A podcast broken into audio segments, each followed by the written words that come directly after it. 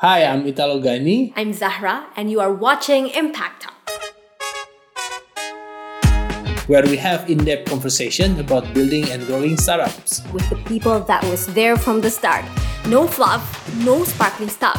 We dive in and tease out valuable insights and applied knowledge from our created guests. So that you can grow your startup and build successful company that will last. So, get ready to catch because someone is about to drop some wisdom. This is Impact Talk by Impact 2. This podcast is supported by Cominfo, Mitrans, WGS Hub, and Panasonic.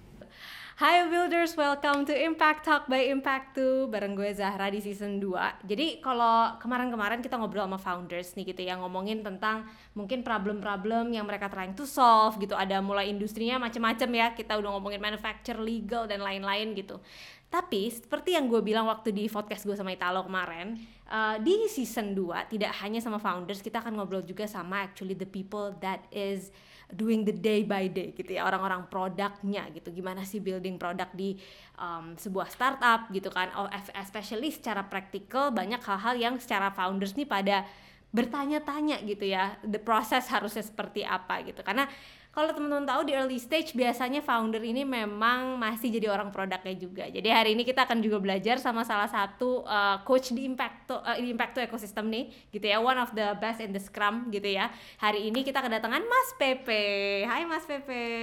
Halo. Panggilannya sebenarnya namanya halo, Artanto halo. Isham gitu ya, tapi dipanggilnya Pepe nih nama asiknya. Oke, okay. Mas Pepe, thank you so much nih udah hadir ya di Impact Talk by Impact tuh. Uh, kita uh, founder-founder nih pasti banyak pingin tahu nih gitu ya ya the the the, the real gitu the real case of doing uh, creating product gitu ya sebenarnya harusnya seperti apa nah uh, boleh diceritain dulu nggak mas uh, mungkin your journey a little bit kali ya supaya teman-teman builders tahu nih siapa sih mas Pepe ini gitu silakan mas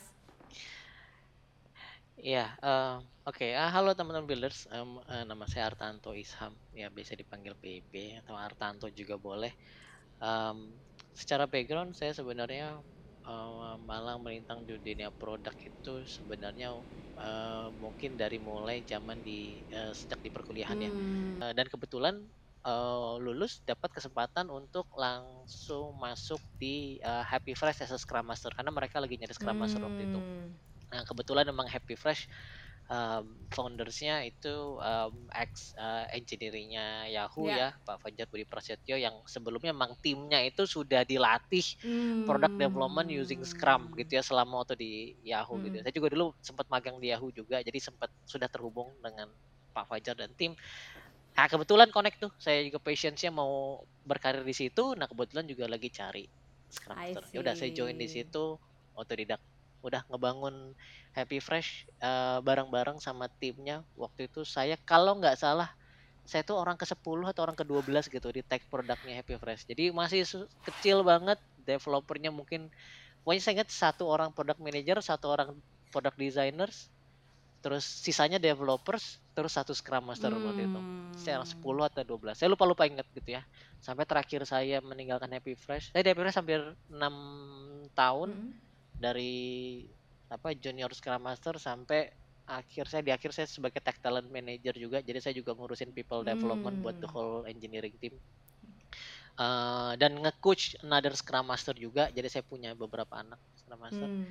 terakhir sebelum uh, resign kayaknya udah uh, kayaknya 80 hampir 100 orang tech product okay. bisa wow that's a lot kalau nggak salah okay. okay. jadi nge-scale dari satu tim ke hampir 8 atau 10 tim gitu. Saya oh. lupa persisnya persisnya berapa wow. gitu ya. Dan kalau sekarang uh, sekarang saya uh, uh, udah nggak di Epifresh, sekarang saya di iPrice sebagai senior agile coach. Hmm. Um, um, timnya nggak nggak nggak begitu jauh berbeda ya. Um, terus ya bedanya adalah di iPrice uh, as an agile coach saya juga and, um, in charge untuk agility within the organizations, hmm. not only hmm. kayak tech product timnya. Interesting, aja. that's very gitu. interesting. Ya tuh little bit background. menarik ya, menarik ya. Mungkin gini, aku pingin pingin highlight dulu. Tadi Mas Mas Pepe sempat bilang kalau gue di kampus ya, itu gue diajarin project apa yang yang diajarin project management, but it's not about product management, not agile product management. Mungkin teman-teman builder sih pada bingung apa emang apa bedanya. Mungkin ada yang masih punya that kind of uh, confusion gitu ya. Mungkin boleh di highlight gak sih Mas sebenarnya when we talk about agile product development apa sih beda bedanya gitu ya secara praktikal? Sebenarnya bedanya dari sisi approach-nya aja sih, karena karena problems yang di-solve itu tipenya berbeda gitu ya. Kalau Hmm. project management itu kita nge-solve problems yang uh, bisa dibilang itu uh, uncertainty-nya tuh cukup rendah, uh, jadi tidak terlalu tinggi. Jadi Hmm. best practice produknya sudah pernah Ya. ada di luar gitu Mm-mm. kan. Jadi uh, istilahnya doing in, in, in a project gitu ya, kita set waktu, uh, set budget ya, following the plan, selesai gitu ya. Dan itu ada kaidah-kaidahnya tuh di dalamnya tuh detail lah benar-benar baku tuh diikutin gitu ya. Kamu udah hampir kayak metodologi lah ke Hmm. project management. Di mana kalau misalkan agile product development itu approach-nya agak sedikit berbeda karena di permasalahannya itu kita nggak tahu pasti nih jadi kita juga masih nebak-nebak masih nyoba-nyoba masih banyak eksperimen. Jadi instead of harus kayak approach-nya set waktu gitu ya kalau di agile product development justru kita gimana cara secepat mungkin kita tes Hmm. ke market apakah ini fit atau enggak gitu ya. Dan belajar dari situ jadi produknya berkembang berdasarkan itu. Jadi secara mindset juga eh, cara berpikirnya agak sedikit berbeda nih dari yang tadinya Hmm. kita sudah kayak kita bisa control driven gitu ya kita bisa deadline driven kita bisa kontrol kapan mulai kapan selesai kalau aja product development tuh hampir mungkin nggak ada nggak ada ujungnya gitu Nggak ada kata either selesai ya. sukses atau mati And gitu ya ya ya ya. Karena selalu berkembang kan gitu ya the product ya gitu ya nggak. berkembang Uh, berkembang uh, terus ya, berkembang ya, terus ya, ya. Oke, jadi emang em, ini ya yang mungkin skill set yang nggak dibangun waktu kuliah, tapi emang harus akhirnya dibangun di melalui pengalaman-pengalaman kayak tadi ya internship di Yahoo dan sebagainya gitu ya sebenarnya ya Mas ya. Sebenarnya ada nggak sih coachingnya gitu ya mengenai Ya. agile product development tuh ada nggak sih coaching khusus atau course gitu nggak ya? Nah, sebenarnya sebenarnya gini, makin ke sini itu juga saya lihat di lembaga pendidikan juga mereka juga being agile ya. Hmm. Jadi mereka juga akhirnya berkembang tuh Ya. kurikulumnya. Setahu saya di beberapa tempat Ada tuh ya. udah ada yang Hmm. eh, udah udah yang yang mereka fokusnya itu nggak cuman ke project tapi juga kayak product development. Itu Hmm. good good thing Bagus sih ya. gitu ya. Hmm. Jadi bagus bagus banget. Jadi eh, kalau sekarang jadi aksesnya sebenarnya di perkuliahan ada eh, dan em, kayak di beberapa lembaga pendidikan yang sifatnya eksternal juga saya lihat juga udah banyak ya Hmm. kayak kayak eh, apa lembaga pendidikan yang sifatnya online maupun offline gitu ya. Online malah sekarang banyak gitu ya. Produk kayak kursus kurs produk gitu sekarang juga udah mulai banyak Hmm. gitu ya. Jadi ah sekarang sih udah channelnya udah nggak sesusah dulu lah Mm-mm. harus ngulik sendiri. Bener-bener. Kalau misalnya kalau dibilang tadi ya Mas Mas Mas eh, Pepe sempat bilang kayak di Happy Fresh tuh di awal kalian ada berdua belas gitu ya. Bisa berdua belas tuh 10 tag team, satu apa tadi product manager ya berarti ya? Atau satu Satu satu desainer, Desainer. satu uh, product product manager. manager terus ada scrum masternya Mas Pepe gitu kan. Mungkin Ya. banyak yang bingung apakah kalau di early stage harus udah sebanyak itu Mas gitu ya. Kalau kita build product nih ya mau bilang agile product development di tahap awal gitu ya. From your experience memang harus ha- ada tuh semua tadi ya product manager ada, ada scrum masternya, ada uh, product designernya dengan tech team gitu ya. Atau memang sebenarnya ada yang lebih simple nggak sih Mas gitu kan? Karena kan budget terbatas nih para founder nih kan ya gitu. Gimana tuh Mas? Nah ini banyak ini ini ini miskonsepsi juga ya di Hmm. be- di beberapa tempat ya. Hmm. Jadi banyak yang banyak yang mengasosiasikan role ya role itu berarti peran ya Mm-mm. dengan title. Hmm. Ya, jadi sebenarnya yang kita butuhkan itu adalah role-nya, bukan title-nya. Dalam arti gini, kalau kita ngomongin role product development tuh sebenarnya basicnya tuh sebenarnya dua yang dibutuhin ya. Yang pertama itu adalah thinkernya, jadi siapa yang akan mikirin visi produknya ke mana, Hmm. maximizing value produknya gitu ya. Dia akan mikirin uh, gimana cara produknya laku Mm-mm. gitu ya, bahasa gampangnya Talking to the laku, customer orang mau pakai, apa gitu orang ya. mau bayar. Talking to the customer Betul. gitu ya tugasnya berarti ya. Betul, itu Hmm. satu itu satu role Oke. dan role yang satunya itu adalah eksekutornya. Siapa yang bisa memastikan kita bisa deliver produk yang sesuai sama kebutuhan. Jadi uh, uh, building the right things and building the things right. Hmm. Itu dua dua itu. Jadi building the right things itu ya tadi orang yang thinker yang mikirin ini Ya. bener nggak sih kita yang kita bikin ini fit nggak sih sama building the things right. Ini yang kita deliver ini sesuai dengan kebutuhannya eh, sesuai nggak sih jadi ben- bener nggak nih kita cara bikinnya seperti ini sebenarnya cuma dua itu sih yang dibutuhkan secara secara role ya. Tentunya untuk di awal Hmm. fokusnya di situ dulu Ya, aja ya, ya, ya. Dan sebenarnya role yang tadi ya yang melakukan eksekusi itu memang harus translating to the tech team gitu ya. Dari visinya si yang tadi punya thinker gitu nggak sih Mas? Sebenarnya flow-nya seperti apa sih antara si thinker dengan si Iya. eksekutor biasanya? Ya, mereka sebenarnya ya, mereka tuh kolaborasi sebenarnya. Hmm. Sebenarnya mereka mereka kerja bareng gitu ya. Kalau tadi ngomongin ngomongin thinker gitu ya, as an early ris- early research ya bisa jadi ya foundernya the thinker Hmm, gitu benar. ya. Ya dia mungkin as a pro- product people-nya mungkin si foundernya ya. Mm-mm. Whatever title-nya mau dia CEO, mau dia COO, mau CFO, bebas lah gitu ya. Pokoknya siapa pun yang mikirin produknya ke mana ya itu that's the, the think the thinkernya gitu ya. Hmm. Nah, yang kedua baru si eksekutornya ya. Eksekutornya ya sebenarnya um, any title ya Hmm. dia punya ya mungkin mau software engineers, mau developers ya apa pun lah bisa bisa apa sebagai eksekutor si deliverable-nya gitu ya. Dan Hmm. kadang-kadang malah di beberapa startup, tapi saya nggak tahu ya apakah ini sehat atau enggak. Biasa mungkin nggak sehat ya. Jadi Gimana ya tuh? satu orang tuh yang Oh. mikirinnya dia, yang execute-nya dia. Karena eh, mungkin sangat-sangat terbatas gitu ya. Jadi saya kerjanya sendiri. Mm. Cuman mungkin cons-nya adalah di situ eh, takutnya bias ya. Ya. Eh, bias antara antara apakah kita ngebikin sesuatu yang mempermudah kita atau mempermudah customer Hmm. ya kalau mereka bareng gitu ya Hmm. jadi kadang-kadang ah saya bikin yang gampang aja gitu kan padahal sebenarnya customer nggak butuh itu itu kalau orangnya satu tuh Hmm, bias ya. dia bisa bias gitu kan Ya, ya, ya, bias ya. tapi kalau orangnya dua yang satu ngejagain customer satu ngejagain si ekse- eh, apa Executionnya. jadi eh, mereka bisa Menarik. at least sebenarnya dua dua peran itu sih. Hmm, oke oke. Berarti untuk early stage startup mungkin ya itu ya butuh ada dua peran itu dan sebenarnya lu mau title-nya apa asal lu memenuhi peran itu ya yang penting ada perannya gitu kan ya. Sebenarnya itu yang suka miskonsepsi Betul. ya. Oke betul. interesting. Betul. Nah kalau di mungkin di waktu pengalamannya mas eh, mas Pepe sendiri ya waktu kemarin kan di di Happy Fresh sejak awal gitu ya. Sebenarnya when when um, um, membangun flow gitu ya di tim produk itu itu kayak it goes naturally atau memang banyak banget juga perubahan-perubahan di produk tim sih. Dan boleh diceritain nggak mas? Mungkin kan nih teman-teman founder juga banyak yang kok kayaknya mas Pepe menceritakan ini smooth sekali tapi saya tidak smooth begini ya gitu kan.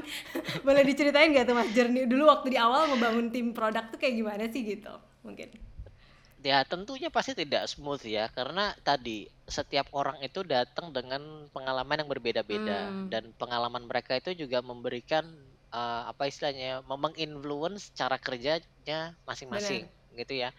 Jadi ada product managers yang gayanya masih kayak project managers ada gitu ya. Jadi sifatnya micromanage. Dia Hmm. maunya dia maunya ngikut apa dia maunya um, any any tech person atau software engineers ya following gimana dia mau Ya. gitu kan technical implementations ya. Hmm. Padahal in the in the real situation sebenarnya itu ada ada batasnya tuh. Batasnya adalah ya ya you tell me what you want to achieve gitu kan. Tapi pada akhirnya eksekusinya akan seperti apa?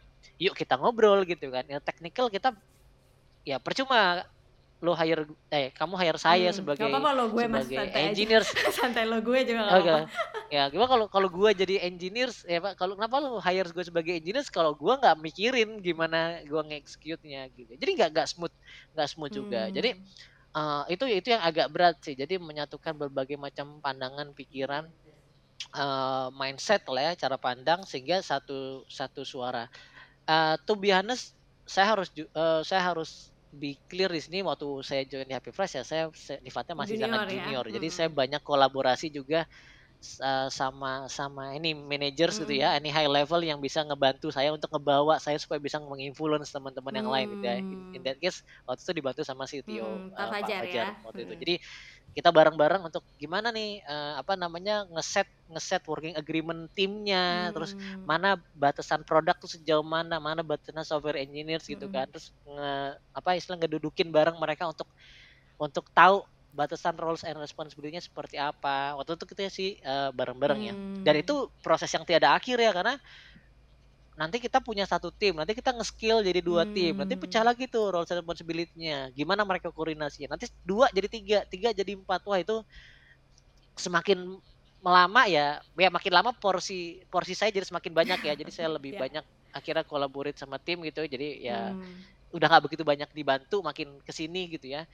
Tapi ya tetap saya akan ketemu sama problem-problem yang agak berkelas berat ya juga saya akan akan akan koordinasi Hmm. juga dan cari advice lah juga dari eh, CTO saya. Oke, menarik. Gitu. Mas, ini mungkin pertanyaan terakhir untuk episode ini ya. Pengen tahu dong kalau semua ngomongin Ya. Scrum Master gitu kan ya. Sebenarnya role Scrum Master ini di mana sih? Dan kalau tadi dibilang role kan role ada dua ya, ada yang execute, ada yang apa namanya ngobrol sama customer, yang mikirin the the where the go the product goes gitu kan. What is Scrum Ya, Master? ya. Ini buat teman-teman yang juga mungkin masih bingung kan, apa sih Scrum Master itu sebenarnya? Oke, uh, Scrum Master itu sebenarnya secara uh, secara title itu itu adalah uh, istilah sebuah role yang dikeluarkan oleh uh, Scrum framework ya. Jadi kita spesifik ngomongin Scrum framework di sini Mm-mm. gitu ya. Kalau secara role sebenarnya Scrum Master itu adalah coach atau pelatih, Hmm. pelatih tim ya supaya tim itu bisa menjalankan uh, apa ya proses product development dengan dengan mindset agility. Hmm. Itu aja sih sebenarnya in short Mm-mm. um, kasarnya gini product owner atau eh, eh, atau kita mungkin orang produk lah ya. Orang produk dia akan fokus ke maximizing value. Orang um, eh, engineers atau developers dia akan focusing gimana caranya bisa nge-execute atau nge-deliver value tersebut nyampe ke customers. Hmm. nah mereka fokus ke situ kedua arah yang berbeda gitu ya. Ada kalanya itu mereka itu eh, mungkin mungkin majority terjadi di tim yang belum matures ya. Jadi tim yang masih mudah Ya. bang mudah banget. Mereka tuh bisa aja menyeberang garis batasnya mereka. Jadi produk nge- nge- ngemakan kerjaannya engineers atau developers developer makan kerjaannya produk. Jadi mereka nggak menjalan mereka tidak menjalankan fungsinya masing-masing gitu ya. Mereka nggak collaborate gitu ya. Eh, ang- akhirnya terjadi instability di sisi eh, apa di tim product development itu sendiri Hmm. gitu ya. Plus ditambah ada pengaruh-pengaruh eksternal stakeholders gitu ya which is mungkin orang si finance orang CEO Mm-mm. gitu ya yang sebenarnya harusnya mereka itu punya batasan yang tadi jadinya malah ke wah bawah-bawah nih jadi runyam nih jadi Iya ribet gitu ya oke Ribet. ribet. Nah, sebenarnya Scrum Master itu ada di situ untuk mulai untuk melatih sebenarnya eh produk sebenarnya koridornya ini. A- a- apa namanya prioritasnya adalah prioritizations product uh, focusing ke understanding customer segala macam. Akhirnya ya kita bantu untuk nge-coach dari sisi produk mereka harusnya ngelakuin apa, best practice itu seperti apa. Jadi saya juga mau nggak mau belajar juga bagaimana product development Hmm. ya ngajarin prosesnya walaupun I'm not the, the pro one gitu ya cuman pada akhirnya kita apa namanya melatih juga product ownernya tuh harusnya atau orang produknya harusnya seperti ini ya pun juga dari Hmm. sisi development gimana caranya bisa nge ngeningkatin engineering productivity gitu ya yang nggak semuanya saya harus ngerti dari sisi engineers gitu ya pada akhirnya saya harus berkolaborasi juga sama mungkin engineers yang senior gitu ya gimana cara bikin rilisnya lebih sering lebih lebih cepet ya, segala ya, macam ya, ya. pun itu udah dua sisi pun gimana ngejahitnya nih ya framework kerjanya mereka working agreementnya gimana gitu ya Hmm. Jadi yang akhirnya akhirnya nge-setup juga untuk the whole organisasi Hmm. sebenarnya ya ngebatasin dari sisi eksternal itu mereka gimana cara mereka bisa ikut involve dalam proses product development ya Ya. kita juga kita juga terlibat di situ putting people into their Jadi, places ya eh, sebenarnya and their roles gitu betul. ya. Oke.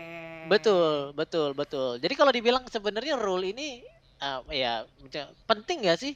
Ya kalau misalkan kamu ngerasa ini penting buat organisasi ya ini bisa jadi penting gitu. ya. Tapi Hmm. ada beberapa organisasi nggak merasa ini penting karena bisa jadi role ini mungkin udah dipegang sama CTO kah atau sama orang yang lain.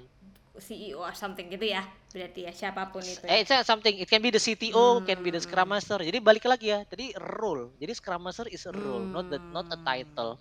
Ya, it can be the developer become the Scrum Master. It can be the product can be the Scrum Master. Cuman tadi ya problemnya adalah ya mereka kalau misalkan mau jadi Scrum Master ya dia harus jadi baju harus pakai bajunya Scrum Master gitu ya. Hmm. Which is kalau product owner produknya salah ya gimana cara dia ngasih feedback ke dirinya dia sendiri? Ya problemnya kan itu kan paling kan kalau developer juga sama gimana cara bisa ngasih feedback ke developer kalau Scrum Masternya as a developer juga? Ya itu PR-nya kalau misalkan Scrum Master is part of part of the team. Tapi at least ada orang yang mikirin itulah ya jangan cuman deliver produk aja gitu kan Hmm. eh, eksekusi dan segala macam tapi tim stability-nya nggak di nggak di nggak dijaga ya jadi in short. Scrum Master coach facilitators can be a mentors it can be a teachers as well Oke. jadi dari empat itu mereka eh, dia stance-nya akan akan ganti-ganti Oke, clear. Oke, builders. Nah, di episode pertama tadi kita udah discuss sebenarnya lebih banyak role gitu ya, ngomongin sebenarnya apa itu Scrum Master as a role gitu ya. It's not about the uh, posisinya atau kayak nama nama posisinya gitu, tapi it's about the role, what they do gitu kan. Dan juga tadi kita ngediscuss sebenarnya skill set apa sih yang dibutuhin buat product managers di tahap kayak early stage nih buat teman-teman yang di early stage. Nah, mungkin Mas Pepe ini di episode 2 ini gue pingin lebih menggali sih gitu ya tadi ya. Apa namanya um, soal soal um, kalau kita mau the product to runs gitu kan butuh tentunya butuh skill set buat orang-orang produk gitu kan ya ada mungkin uh, tadi ada yang um, role-nya lebih ke arah thinker, ada yang role-nya eksekutor. Kalau misalnya teman-teman founders mau nge-hire gitu ya, sebenarnya skill setnya tuh apa sih yang paling penting? Both mungkin soft skill dan hard skill kali ya, karena kan tidak hanya hard skill harusnya ya, ada soft skill juga. Boleh diceritain nggak sih Mas Pepe, apa yang paling penting sih sebenarnya as a skill set buat product people? As a, as a skill set ya, jadi um, as a, as a product person tadi kan uh, tujuannya adalah gimana cara dia bisa maximizing value hmm. yang nyampe ke customers. Hmm. Berarti kan dia harus membuat sesuatu yang tepat guna, hmm. gitu ya. Untuk membuat sesuatu yang tepat guna itu ada dua aspek nih, nggak cuma sekedar apanya yang dibuat gitu kan, tapi kenapa dia harus buat itu. Hmm. Jadi kemampuan untuk understanding the problems itu hmm. the most number hmm. one ya. Untuk bisa understanding the problems itu wah tekniknya banyak yeah. banget gitu mm. ya. Ada banyak theoretical yang mereka bisa pelajari ya. Contohnya mungkin saya bring up beberapa kayak uh, teori design thinking, teori doing this design sprints, mm. any user inceptions, ya bikin customer persona itu kayak itu adalah activity-activity yang bisa membuat kita untuk understanding, ya, understanding the problem the, ya. The problems gitu ya. Um, kadang-kadang problem juga nggak cuman nggak cuman datang dari yang sifatnya um, itu kan tadi sifatnya banyak kan uh, uh, tesit ya jadi kita harus ga, uh, gali hmm. gitu ya. Ada beberapa yang sifatnya eksplisit itu bisa dipelajari dari uh, data ya. Jadi uh, dari sekian banyak data yang ada di uh, di di dunia memilih mana data yang relevan gitu kan. Bisa mungkin dia di awal nggak nggak harus build dataset sendiri gitu ya tapi dia mungkin harus find dataset publik yang ada gitu ya. Jadi ya hmm. kemampuan nyari data, uh, nentuin uh, sampel set data yang benar, doing the analytics gitu kan, sampai akhirnya nemu atau generate insights um, apa sih yang yang yang matters gitu ya. hmm. ya. Nah sebenarnya um, majority majority dua dua dua hal itu sih sebenarnya yang yang yang sangat dibutuhkan, yang yang paling uh, apa majors hmm. gitu ya dibutuhkan sebagai seorang produk gitu untuk di awal. Hmm. Ya other than that ya pasti butuh soft skills yang sifatnya uh, mendukung untuk itu. Contohnya ya communications, hmm. public speaking, terus gimana caranya dia bisa problem solving, uh, terus uh, ya untuk menentukan priorities gitu kan, terus solving dependencies itu kan butuh banyak skills ya negotiations yeah. gitu ya. Dan ini kadang-kadang nggak mesti uh, apa namanya nggak mesti kayak uh, lulusan engineer nah, gitu yang bisa ke produk itu gitu ya. pertanyaan berikutnya sebenarnya dari gue. Sebenarnya kalau ditanya orang produk harus engineer nggak sih mas? Katakan gini lu harus justru, ngerti bahasanya tech nggak sih? Gitu itu mungkin kali ya. Nah justru eh justru gimana ya? Justru malah justru malah as an engineer produk sebagai engineer itu um, rentan bias sih sebenarnya. Karena hmm. karena karena engineers itu kan skill setnya dia akan dibutuhkan untuk ngedeliver produknya. Hmm. Tentunya itu penting ya untuk eh bukan penting ya maksudnya it's a good things buat tahu kayak risk untuk ngukur risk gitu hmm. development ini seberapa gede yeah. terus nanti costnya seberapa banyak itu itu itu penting gitu ya cuman cuman itu tidak akan berguna sam kalau dia nggak tahu sebenarnya yang dibutuhkan sama user, user or customer itu apa yang pada akhirnya itu malah malah akan lebih banyak yang kepake adalah sisi uh, gimana cara bisa nge, nge, nge apa namanya nge, nge grab uh, apa namanya uh, data doing research itu malah kayak research metodologi itu malah uh, malah penting gitu ya. Data analytics itu malah penting gitu ya. Data analytics kan nggak mesti engineers ya. hmm. ya ya kita kadang-kadang di berapa ya any majors you have pasti pernah doing research gitu kan. Mungkin. Itu itu majors gitu kan. Uh, terus kayak dari sisi understanding bisnis juga kadang-kadang nggak mesti orang engineer malah bisnis acumen itu banyak orang ekonomi yeah. yang belajar gitu kan dari bisnis mm. uh, belajar gitu ya jadi ini malah kombinasi kombinasi dari skill set yang yang yang macam-macam sih sebenarnya jadi kalau dibilang harus engineer nggak nggak juga kalau dibilang harus orang ekonomi juga nggak juga, juga gitu, gitu ya. ya jadi mau nggak mau jadi harus harus harus uh, uh, misalkan uh, jadi harus kejar bolongnya jadi kalau Esen ini sebenarnya perpaduan antara uh, bisnis dan teknologi kan. Jadi kalau dia datang dari sisi bisnis ya berarti dia harus kejar sisi teknologinya. Kalau dia harus teknologi, dia harus kejar hmm. sisi bisnisnya hmm. gitu ya. Hmm. Walaupun memang secara fakta, secara fakta eh fakta ya majority ya, tapi ini nggak bisa nggak bisa nggak bisa dibuktikan bisa juga buat semua. Nggak bisa digeneralisir ya. Uh, mungkin mungkin uh, dari sisi engineer ngejar ke bisnis bisa lebih cepat gitu ya ketimbang dari bisnis ngejar ke teknologi hmm. karena uh, apa namanya uh, durasi waktu belajarnya dan itu mungkin uh, dan ya. tingkat kesulitannya mungkin agak sedikit beda gitu tapi bisa dua-duanya akan Hmm, bisa gitu interesting. gitu sih. Karena itu banyak pertanyaan kalau gue nge-hire bisa nggak sih ini orang produk tuh nggak dari tech atau dari apa engineering background gitu kan terutama um, apa namanya banyak sekali kemampuan uh, bisnis kayak bisnis bisnis acumen tadi ya itu juga jadi hal yang Betul. yang suka jadi selalu founders nih bingung when, when to hire gitu kan gitu ya. Nah, betul.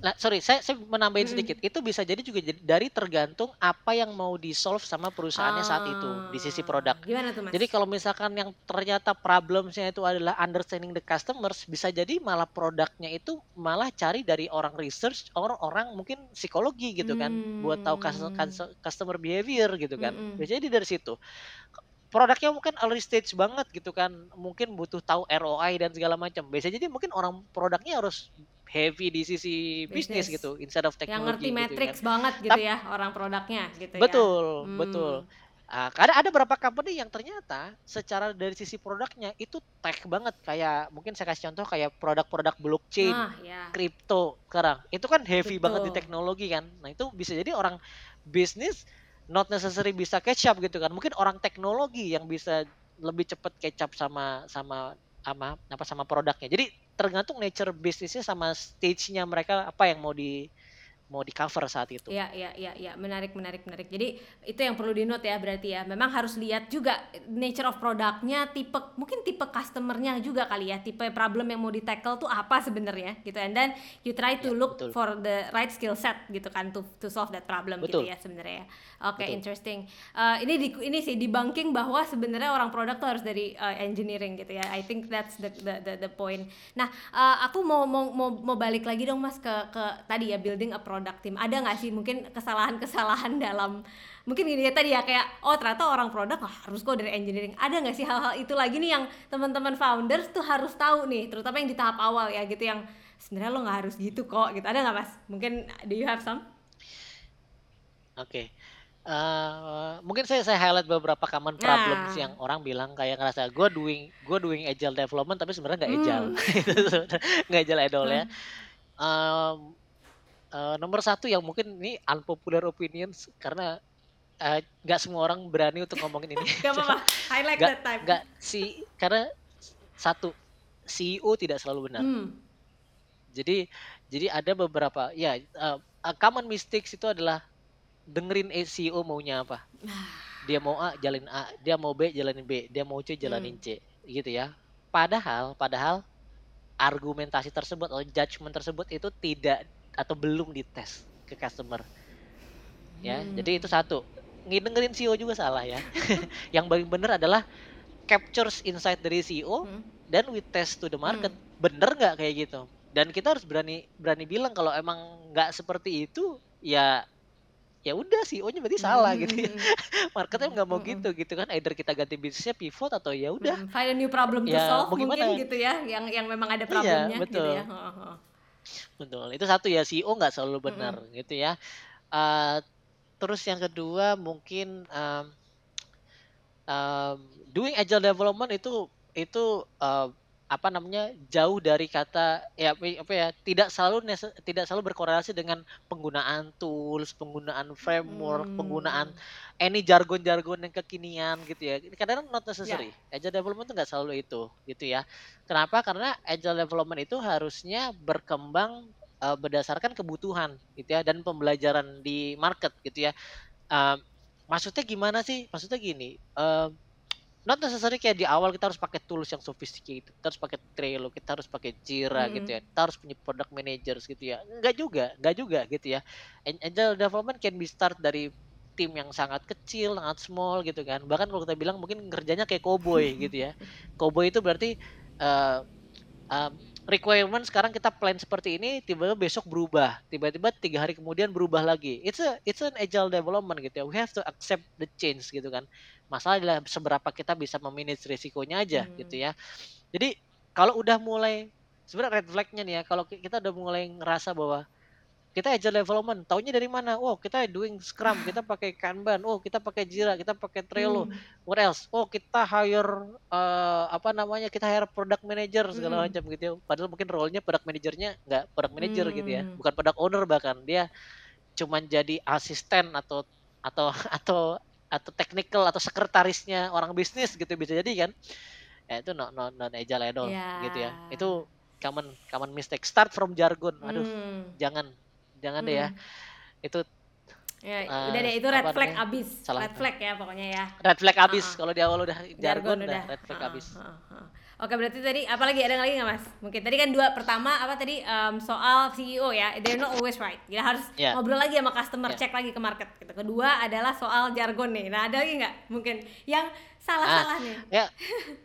Yang salah-salah itu adalah eh, eh, mungkin mungkin eh, in short kayak scaling is not everything ya. Hmm. Jadi kadang-kadang tuh kita tuh kayak terburu-buru untuk scaling. Eh, kok- Oke lah, kalau scale the business oke lah. Itu mungkin itu mungkin ada hubungannya sama eh, business investor Ya. gitu ya. Tapi scaling the team Oke, eh, menarik.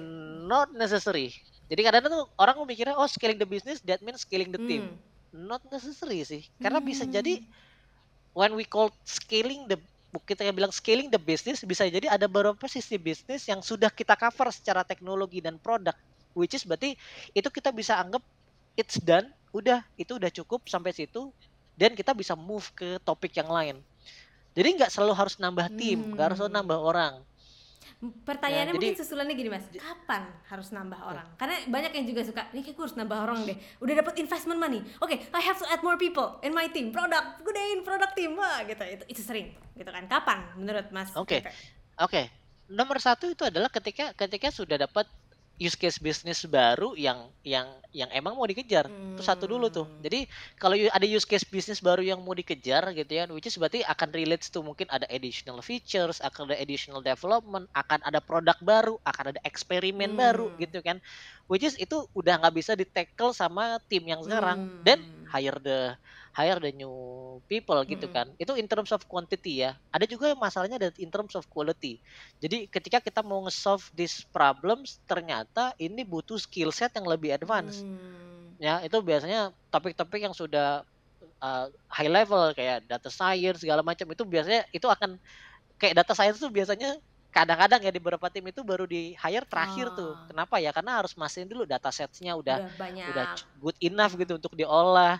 Ya kalau data setsnya Nggak ada, Ngapain? data setsnya masih Excel, ngapain hire data Iya, scientist iya, kan gitu. Jadi kayak gitu. Jadi once the skill set udah nggak udah nggak udah nggak mumpuni untuk nge-solve problemnya, then hire new people. Terus kalau Hmm. misalkan ada business use case baru yang udah nggak bisa di cover secara quantity dari timnya, ya mau nggak Hmm. mau harus hire orang baru. Di situ aja eh, apa namanya eh, triggernya gitu ya. Hmm. Jangan udah dana investment nih hire orang baru. Terus ngerjain apa? Ya nanti kita Kita cari lah apa yang dikerjain. Itu karena banyak yang ke pressure ya ke pressure gini. Oke gue dapat dana investment abis itu I have to spend ada allocation of funds yang harus kita spend gitu kan. Spendnya ke mana? Of course improving the team. Tapi nggak tahu mau dibawa ke mana improvement tim ini Iya. gitu kan. Ya Iya. ya ya. Da- dan, dan satu hal lagi Zara. Jadi in- ketika kita ngomong scaling itu nggak harus 100% scale jadi kita jadi kalau product development itu kan ada hulu ke Ya. hilir gitu ya. Jadi nggak kayak making the feature in software engineer itu di, udah di udah di ujung gitu Mm-mm. ya.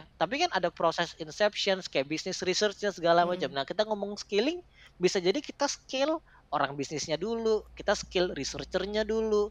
Jangan apa namanya belum dapet form use case-nya apa kita udah hire engineers-nya ya. Hmm.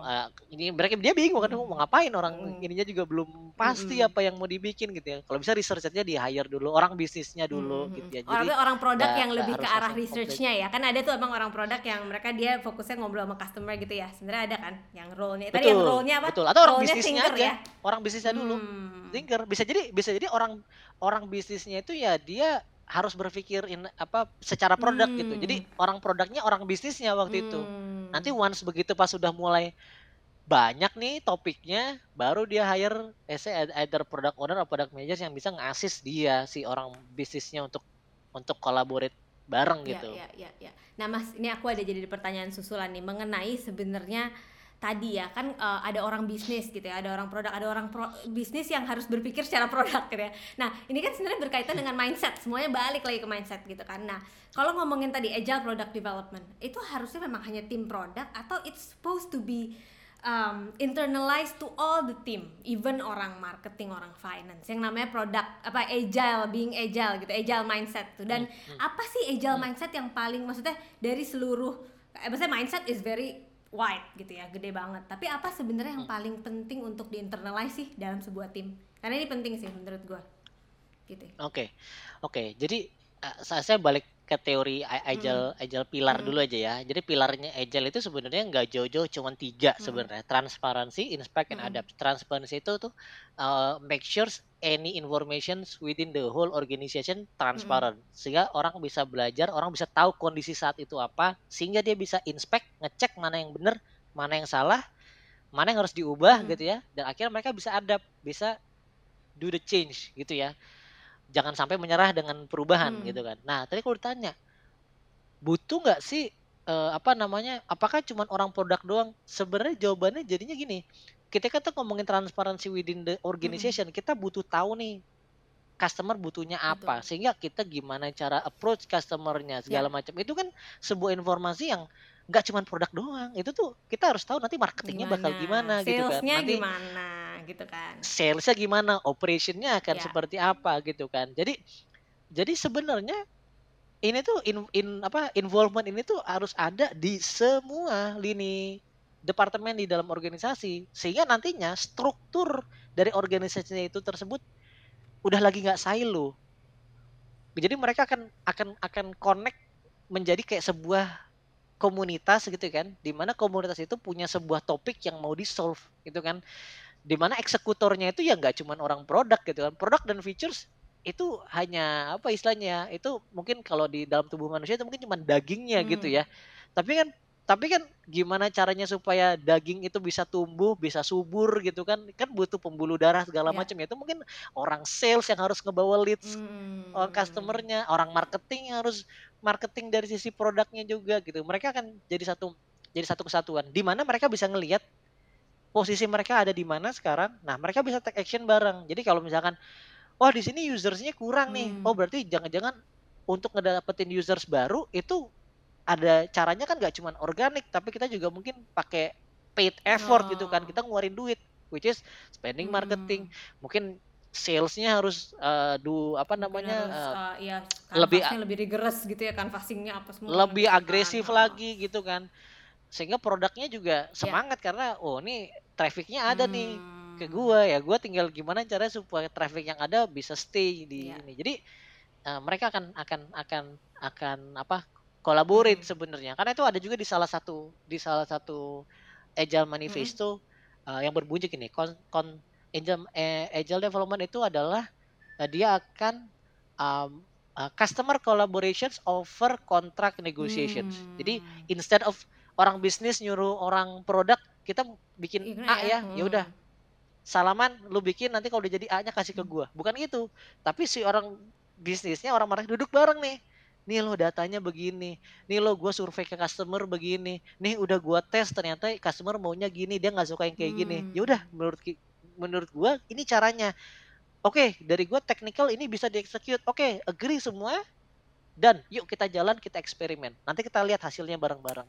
Oke, jadi memang sebenarnya ya kalau ngomongin, ngomongin product development, especially agile tuh nggak nggak hanya im, uh, implementasinya ke orang produk, orang produk atau orang tech gitu kan, tapi sebenarnya all the people that is uh, collaborating gitu ya untuk creating the product untuk mungkin ya tadi apa tujuannya tergantung tujuannya mau misalnya I don't know mungkin matrix yang lagi mau di achieve mau growing uh, the startup atau mungkin mau increasing the retention semua kan punya peran ya di situ ya sebenarnya kayak gitu ya. Betul betul. Okay, okay, okay. Even even saya highlight juga even sampai orang HR dan orang finance. Hmm itu bisa jadi involved di situ hmm. juga.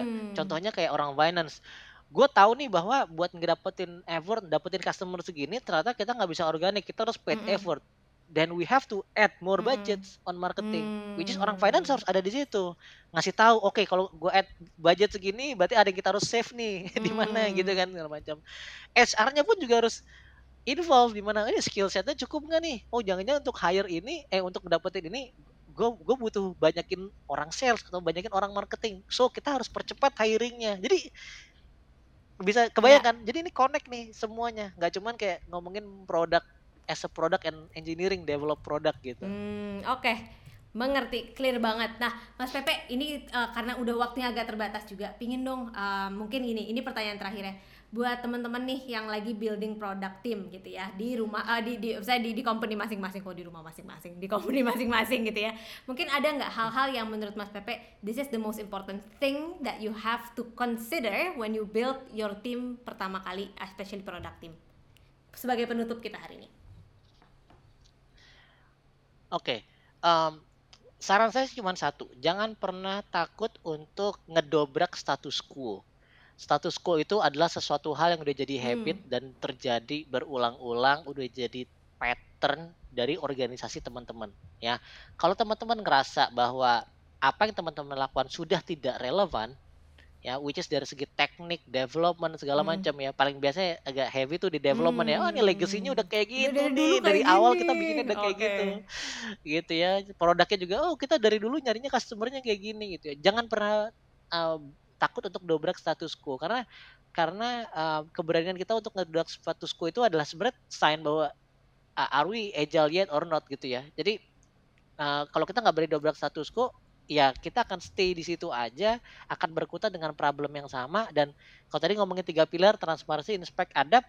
Transparansi inspeknya jalan tapi adabnya nggak nggak jalan. Which is kalau itu kita ngomongin pilar ya udah satu pilarnya rontok. Ya Hmm. bangunannya akan rubuh gitu ya. Hmm. jadi nggak eh, nggak nggak apa namanya nggak eh, agility-nya nggak nggak 100% berjalan di di tim. Mm, that's itu aja sih yang paling challenging the penting. status quo is very important ya berarti ya di, di organization Ya. kayak startup yang perlu agile banget.